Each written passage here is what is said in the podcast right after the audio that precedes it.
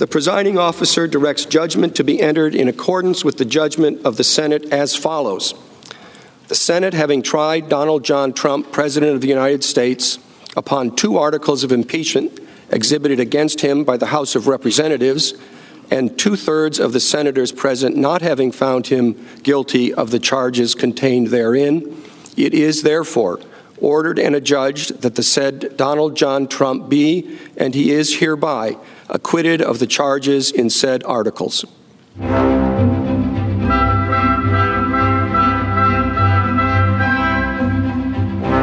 Welcome to a special episode of Talking Feds Now, which we reserve for immediate reactions to days of landmark developments. And you could say today qualifies. A few hours ago, the Senate voted to acquit President Trump of the two articles of impeachment brought by the House of Representatives, one for abuse of power, growing out of a scheme to force the president of Ukraine to announce an investigation of a political rival, and one for obstruction of Congress, growing out of the president's wholesale blockade of the legislative efforts to gather evidence in Congress's oversight function. On the one hand, the verdict, I think it's fair to say, was never in doubt, at least for many months. Nearly all the fifty-three Republicans in the Senate threw their lots in from the start with Majority Leader Mitch McConnell, who had boasted before the trial that he intended not to follow his oath to do impartial justice and, in fact, to coordinate completely with the White House in its defense. On the other hand, the acquittal brings to a close a particularly stormy chapter in the tempestuous presidency of Donald Trump. So it's a historic development in itself, and also the way it went down promises to lead to multiple and hard-to-predict repercussions in the election season that we have just entered and beyond. I'm Harry Litman, a former United States Attorney and Deputy Assistant Attorney General and a current Washington Post columnist. And joining me to unpack today's events and take a sort of first stab at history are a fantastic group of three charter feds, well known to listeners of this podcast and to anyone who watches M S N B C, among other channels. To introduce them just quickly, we have Frank Figliuzzi, the former Assistant Director for Counterintelligence at the Federal Bureau of Investigation, as well as the previous Special Agent in charge of the F B I's Cleveland Division. He's a national security contributor for N B C and M S N B C News. Welcome, Frank. Thanks for having me on a, a day that will go down in history. Or in infamy. When February fifth, twenty twenty, a day that will live in infamy. Well, not Mister Glenn Kirshner, who served in the U S Attorney's Office for the District of Columbia for twenty-four years, rising to multiple positions, including Chief of the Homicide Section. He also served on active duty as an Army Judge, Advocate, General Prosecutor. Glenn, thanks for being here. Happy to be here on what is a, a dark day for our country, Harry. And finally, Barb McQuade, a professor at the University of Michigan School of Law. Barb was the U S attorney for the Eastern District of Michigan from two thousand ten to two thousand seventeen, and before that, an assistant U S attorney for many years. Barb, thanks for being here, too. Thanks, Harry. Glad to join the conversation. All right, so let's just uh, dive in. So much we could talk about. Why don't I set it up with this? We had uh, today in the Washington Post a um, editorial by the House managers writing, by denying the American people a fair trial, Senate Majority Leader Mitch McConnell also deprived the president of something that he desperately sought, exoneration. There can be no exoneration without a legitimate trial. Contrast that with Peter Baker, the Washington correspondent for the New York Times, who said the votes were a resounding victory for President Trump after five months of scandal. Very contrasting views. Who's right, who's wrong, and why? Well, I think uh, where you, where you stand depends on where you sit, or however that saying goes. Um, t- to me, this whole impeachment uh, episode has really emphasized how much uh, tribalism has taken over our country. Uh, the way people voted, the way people are uh, saying that Uh, Mitt Romney for voting in favor of removal should be expelled from the Republican Party for his disloyalty. I mean, it suggests that uh, loyalty matters above all, above facts, above law. And as a lawyer and a professor of law who spends you know, every day teaching students about the importance of the rule of law and the duty to uh, support and defend the Constitution, um, it, it's really Um, not just head scratching, but um, deeply disturbing and disappointing. Yeah, I mean, you almost have to recoil at the very idea. Nevertheless, the sort of bottom line first take here between the House managers and Baker, resounding victory or no exoneration. Is it simply a matter of, as you, as Barb says, where you sit for forty percent, it's a resounding victory, for forty percent, it's no exoneration, and there's twenty in between? You know, what is the sort of impact or meaning of the verdict? Hey, I, I this is Frank. I, I think um, th- this is a question of time, time and distance, because I think both are are correct. I, th- I think this is being spun clearly by the White House and um, the G O P as a resounding victory for the president. But I do not think that time will serve them well. I think the House manager's editorial has a point about this not being exoneration. And by that, I mean, when you basically laugh in the face of seventy-five percent of the American public who wanted to see witnesses, you will ultimately pay a price for that. Now, now that may be a while, maybe November, but I, if this is exoneration, it's going to be exoneration with an asterisk, which is, let's wait and see how exonerated he really is. Glenn? Yeah. Um, so I tend to look at everything through prosecutors' glasses, which I have been unable to take off after retiring from the Department of Justice about a year and a half ago. Uh, maybe I'll never be able to take them off, but I see this as sort of uh, uh, lawlessness versus uh, law-abidingness, if that's a word.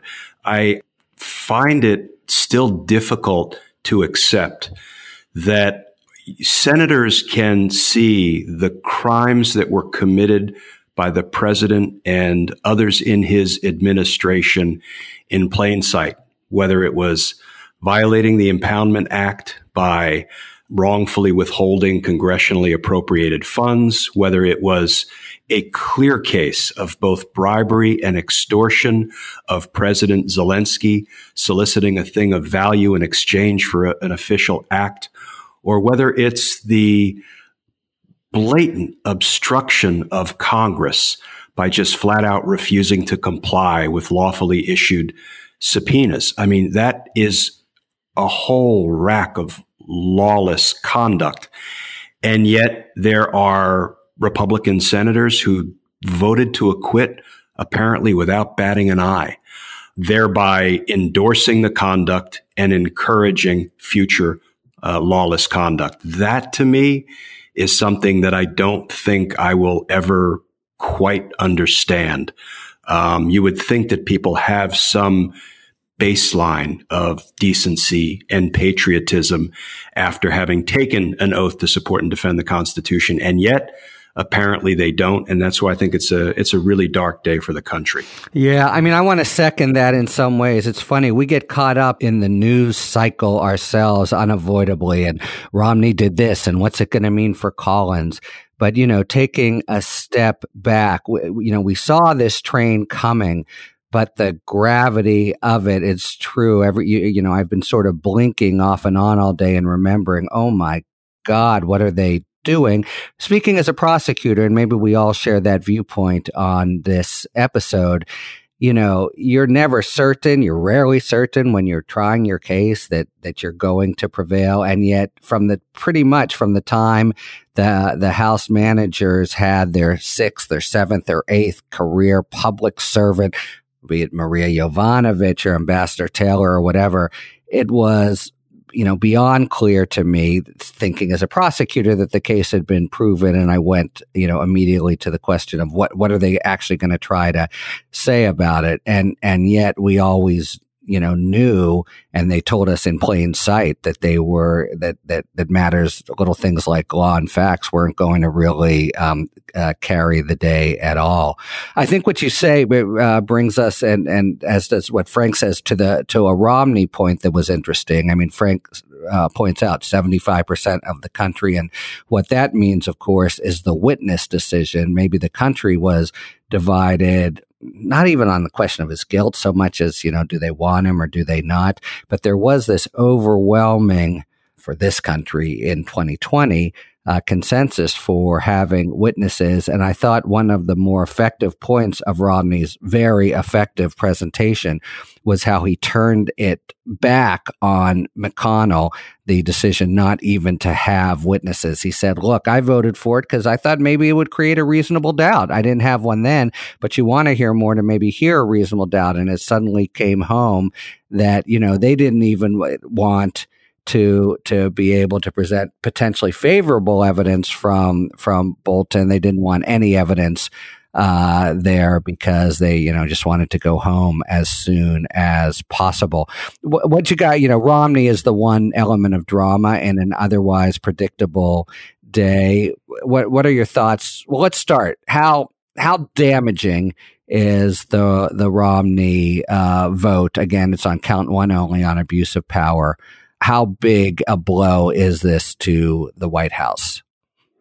You've already seen, we've already seen the spin on this as, uh, hey, this was a political partisan move by Romney. Uh, to Trump, uh, Trump been tw- has been tweeting, this is all about him uh, having wanted to be president, sour grapes. So, um, and can, you can but see- can, will that dog hunt, do you think?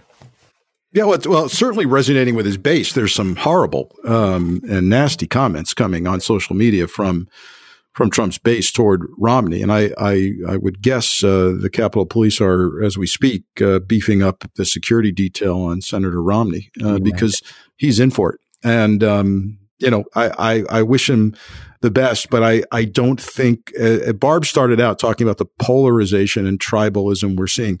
So people are set right now, and they're not, Romney's single voice in the wilderness isn't likely to sway anybody on the Trump side. It won't sway anybody, but what, so how do you think it plays, both in history and maybe over the next few months? Does it play as a profile and courage moment and speech, or does it does it play as sour grapes? And of course, these questions are in some ways unfair because reflecting the American people, I'm sure one impulse is to say, well, it plays both ways, you know, back to Barb, where who's who whom am I talking to? But but nevertheless, there's, you know, maybe it's a fifty-five forty-five kind of thing, but overall, in a cynical country, but one in, you know, I, in which I thought Romney gave a very compelling, sincere-seeming speech, you know, anchored in faith and integrity. Does it carry, not the whole day, but does it does it carry a majority of people who who think, you know, that this this was him stepping up and doing the right thing, as opposed to a craven political? I, I'm going to give him the benefit of the doubt. You know, I, I like to think that, I you know, I, I, I heard his words. I, I do think it it at least sounded sincere. Maybe that just means he's that good at, at acting. But um, I, I don't think so. I think that um, he probably knew this isn't going to change the outcome. Um, I think he probably knew that this was going to bring him a lot of personal political heat from President Trump, who, as we know, um, uh, is a, a, has a very vengeful spirit. But I, I think that for people who are in the middle, who are independents, who are not uh, beholden to one party or another, it was refreshing to hear someone speak the truth that was uh, the opposite of the party line, to say what I think is incredibly plain to see, which is that the House did prove its case, that President Trump did these things, and that contrary to the words of people like Lamar Alexander and Susan Collins, it is not just inappropriate, it is unconstitutional, it is unpatriotic, it is disloyal to the United States. And so I found it refreshing to hear not just senators, but a Republican senator speak the truth on the floor of the Senate. You know, I thought so too, and I thought like Collins in particular and Alexander were came off as then being so mealy and barely uh, coherent And, you know, it's a vote. It's one vote. He knew it wouldn't change. But um, the talking point for some time has been this is purely partisan, and they trumpeted the notion that it was a bipartisan vote against impeachment because they picked up one or two in the House. So now that talking point comes home to roost, right? It's a bipartisan vote in favor of removal. And indeed, Romney's is the first vote, you know, because Nixon didn't proceed to a vote. He's the first vote of an opposing party to remove a president in our history. So, you know, I just think there was a real emperor's new clothes aspect to the speech because, you know, everybody, everybody basically knows that what he was saying was true.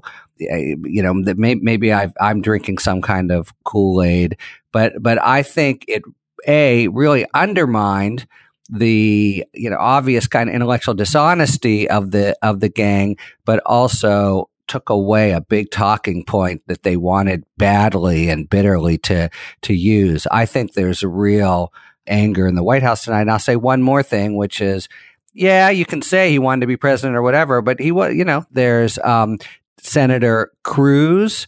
And, uh, you know, he's not the only one in the in this, you know, there's Senator Graham. They were beaten up by Trump and yet they fell into into line. So obviously, Romney stands out there. Yeah, if, if I can just jump in, I'm going to um, borrow Barb's word, which is refreshing. I think it was refreshing that a Republican senator voted, you know, what was the evidence, perhaps lack of evidence. But um, I, I don't, and I don't want to be critical of Romney, but I don't think it's particularly courageous when you assess the evidence, which is overwhelming, and you vote in accordance with that evidence. I don't think that's a profile in courage. I think that's what we expect thousands of jurors to do every day in this country. Um, yes, there may be repercussions, and it, it saddens me to hear Frank say, uh, I'm sure quite accurately, that his security detail may have to be beefed up now because that is apparently where we are as a country. Um, I do think it will be viewed over time as a pretty consequential vote. I mean, for goodness sakes, uh, Mitt Romney was a, uh, a, a candidate for the presidency. Yeah, he was the Republican nominee. Republican, that's, right. That's, you know, this guy ain't Jim Jordan. Uh, okay, this is actually a, a, a thoughtful, articulate, you know, circumspect, well-respected man.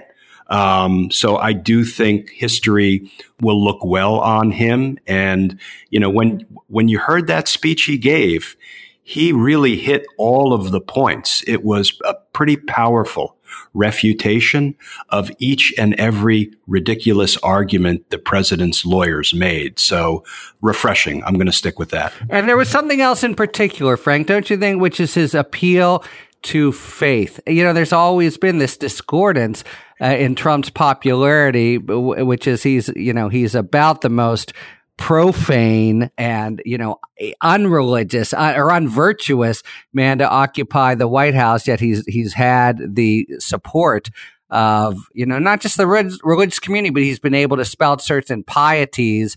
But to the extent you took Romney as really speaking, you know, about the oath in in terms of, you know, uh, his obligation to to tell the truth based on faith, it really, I think, uh, made the rest of the Republicans who would like to appeal to those values, uh, you know, look pretty craven, no? That's a great point. I think we saw a stark contrast today between a man who we have absolutely every reason to believe has a genuine faith and, and that drives his decision-making um, against a president who claims to be a part of the religious right and invoked uh, prayer in his State of the Union speech several times, including the time when Nancy Pelosi rolled her eyes. Um, and and but I think it rings false with just about everybody who believes he's just faking that part of his his life. So we saw the stark contrast. I think Glenn and Barb have have struck the proper Um, balance, which is to say we, we've got to applaud integrity when we see it these days. It's rare, um, particularly on the floor of the Senate. Um, but yet I'm I, I, I'm ever cynical, um, and I and I think time will tell as to whether what what truly has motivated Romney. Because if you define courage and character as the capacity to do the right thing, even in the face of the severest consequences, then I'm not yet sure how severe the consequences are. I've seen some folks commenting that, hey, he really had nothing to lose, in the sense that he's probably, this right. is not going to cost him likely an election right. in Utah. He's a sole voice on the Republican side, so he wasn't going to change the outcome of, of the acquittal. So he kind of, you know, this could have been an opportunity for him to plant the integrity flag, but not necessarily go down for the count. Yeah, no, it's a good point. Probably more than anyone else, he could afford to be uh, a maverick. You you hear similar kinds of versions of the Barry Goldwater thing. Nevertheless, he will be the one who will be, you know, singled out on this side. Well, let's take everybody else, everybody but Romney, and they divide. It, you know, you had you're you're you're just some other senator who has to now say something. The time has finally come for you to defend the president, even in two sentences, because you're going to have to cast a vote. Even then, some people ran away from the two sentences. You know, Ben Sasse says, I'm, I'm with Alexander. But they gave an interesting diversity of responses, right? Some took the total Trump line of he did nothing wrong, and, you know, it was per- the perfect, you could say. Some tried to blame everything on the House and the Democrats. You saw Collins do that, as she had sort of done with, with Kavanaugh. Some were a little legalistic and said the House just didn't prove it. And then there were, you know, a few, and my guess is actually it'll be their voices that will really be remembered, the the Lamar Alexanders and Murkowskis and Collinses, who say their words are inappropriate but not impeachable. That's what they said, um, and I think we'll be hearing that a, a lot. But does that does that hold up at all? I, you know, they, they they they you say those words, inappropriate but not impeachable. But what does it even mean when you try to attach it to the the facts and the charges here?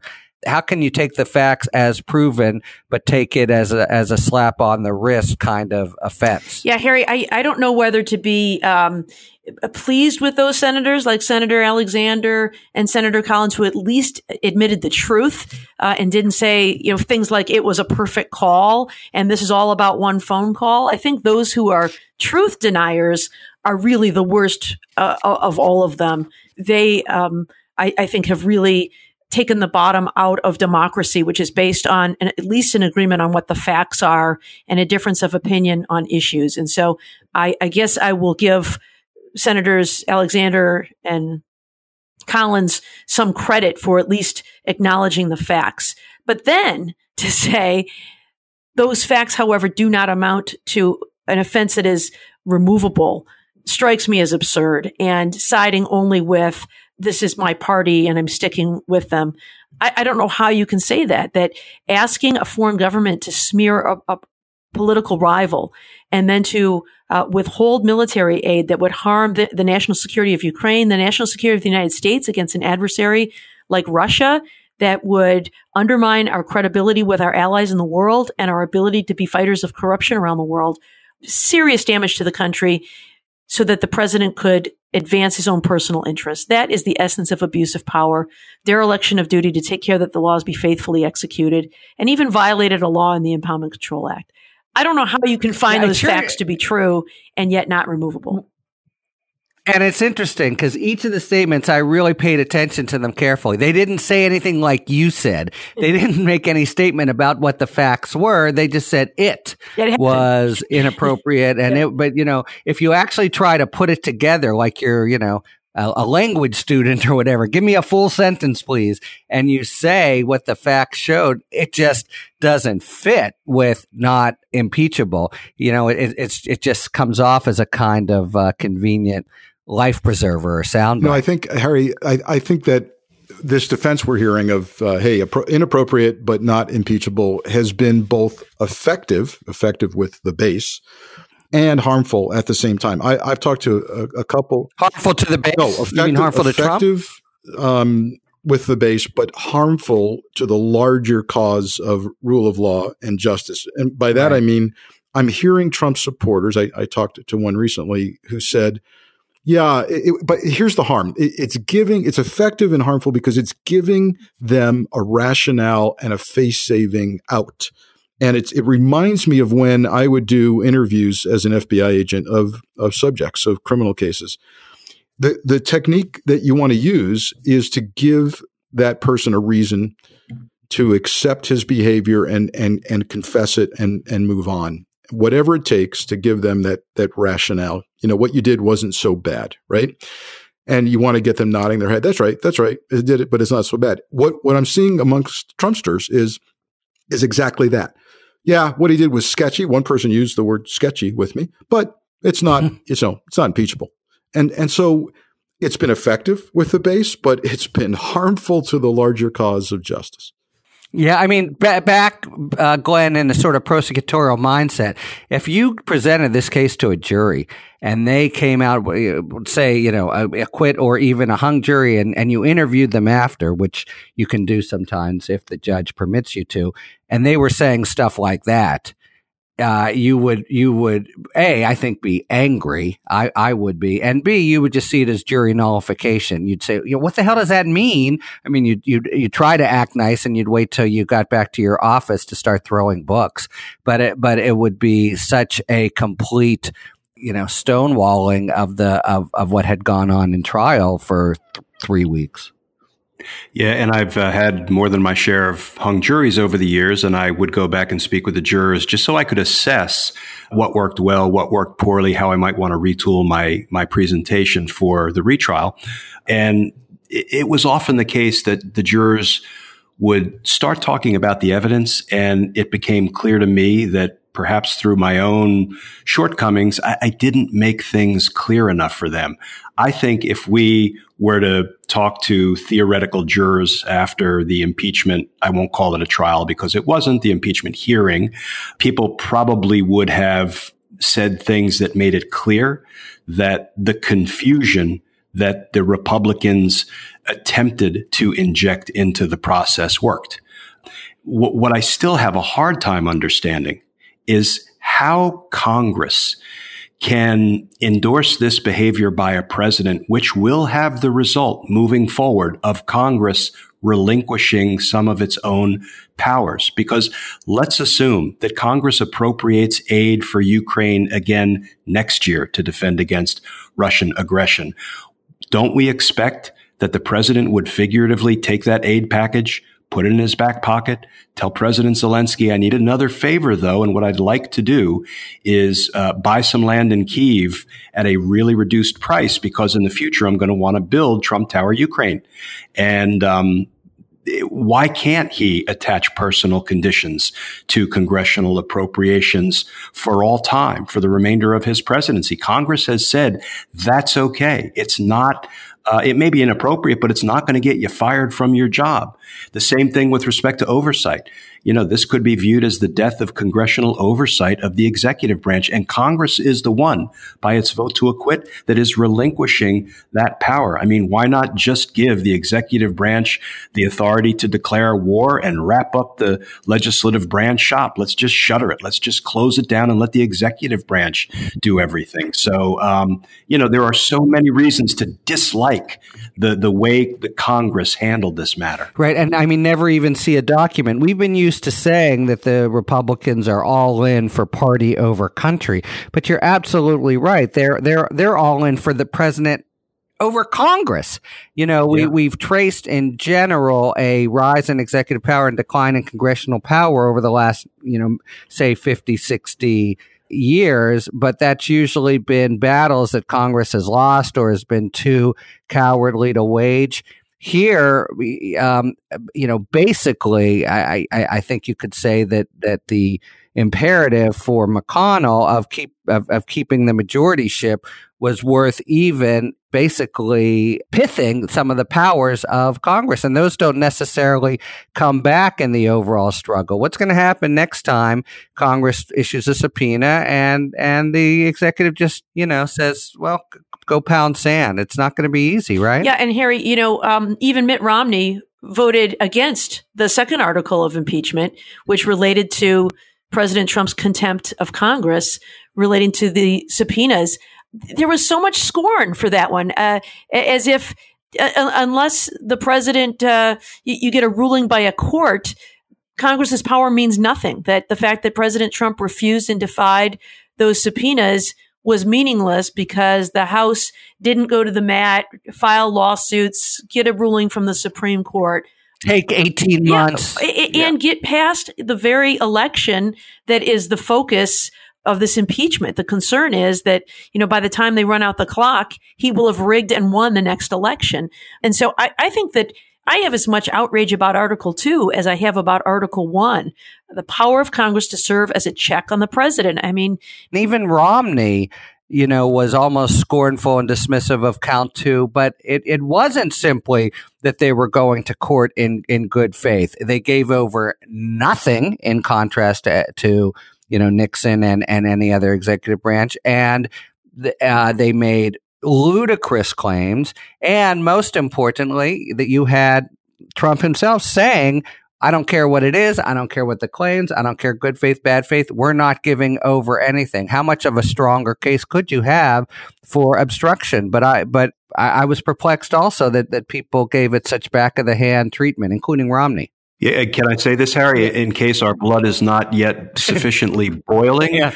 Um, did did you all see the press release put out by Senator Grassley's office uh, announcing th- this just came shortly after the, the vote to acquit that uh, he, both uh, Senator Grassley and Senator Ron Johnson jointly have requested of the Secret Service Hunter Biden's travel records because they want to investigate wrongdoing and conflicts of interest. You know what? I predict that we're going to see some. Yeah, how long is that going to take to produce, right? Yeah, they're going to they're going to produce those documents, I predict, and that will again expose exactly what's going on here and how they are obstructing, but they're all too willing to comply when it comes to going after their enemies. So stay tuned for that. Yeah, I mean, people have said, well, this will just give them a spur to, to, to do it. You wondered, really? But yeah, I mean, Lindsey Graham's already announced they're going to try open season on, you know, Hunter Biden, which besides being scummy is just completely beside the point, but it won't matter. Did I, did I uh, interrupt you? No, it's, it's Frank. Um, I, I just, oh, you know, Frank, sorry. I, I Actually, let me say, did I interrupt you, Frank? Go ahead. Uh, I've read the press release that Glenn's referring to, and it's it's just deeply troubling uh, be- for a couple of reasons. One is, um, right, we've just gone through this battle where, you know, fighting every congressional subpoena, and here we come with the Senate subpoenaing the Secret Service. And, of course, the Secret Service is run um, under the D H S, and that's an appointee of Trump, so we'll see. Very quick compliance, perhaps. Um, it'll it'll be interesting if somebody takes a stand um, over at the service. I, I hope they do. But look, it's a blatant attempt to attack the, the what is perceived as a main rival of the president right now. So it's it's extremely partisan. But also, I have to wonder: um, are they prepared to have to see a subpoena uh, in the House for the Trump kids' travel under Secret Service protection? Are they want they are they ready for that? So I, I I wonder if they thought this through. If we're, you know, are they going to, if the Secret Service is going to turn over Hunter Biden's travel records, they've got to turn over the Trump kids' travel records. And you're going to see trips to China and all kinds of fascinating places where they're doing business and the Secret Service is paying for their, you know, we're paying for the Secret Service protection. Yeah, exactly. And, and of course, Jared Kushner as well. And that's where I actually wanted to move because there's an, an interesting strategic question here for the House. It's been the only entity in all this time that has shown, and only, of course, after two thousand eighteen, that has shown any kind of uh, muscle or will to push back. Where do they go from here? You can see a school of thought that says, you know, we've got to push harder than ever. There's all this stuff that didn't come out. They said we didn't run the subpoena battles all the way through the court. Well, let's let's do it now. And we have to be really the cops on the beat or he'll he'll uh, cheat again. That would be one view. The other would be, whoa, you know, the uh, the American people tolerated this, but if it looks like you're in some kind of permanent, you know, almost im- impeachment mode, you're gonna you're gonna really turn off the the seventy-five percent who wanted the more information. What, what do you think they ought to do, and then and what do you predict they will do in terms of ongoing congressional oversight over the next, say, eight to nine months? Well, I, I think this is one of those places, Harry, where what happens in Congress is very different from what happens in prosecutors' offices. If a prosecutor were looking at this case, uh, they wouldn't care about the political fallout or the consequences. You would do what you think is right to achieve justice, and so you would pursue it. Here, I do think you're right that they have to calculate a little bit about um, fatigue and the impression and political fallout that uh, they're they're not really doing the work of the country. They're just involved in endless investigations. But I think they have the advantage of following up on continuing investigations. For example, the Don McGahn subpoena is still out there, and that's going to go to the Supreme Court along with some others.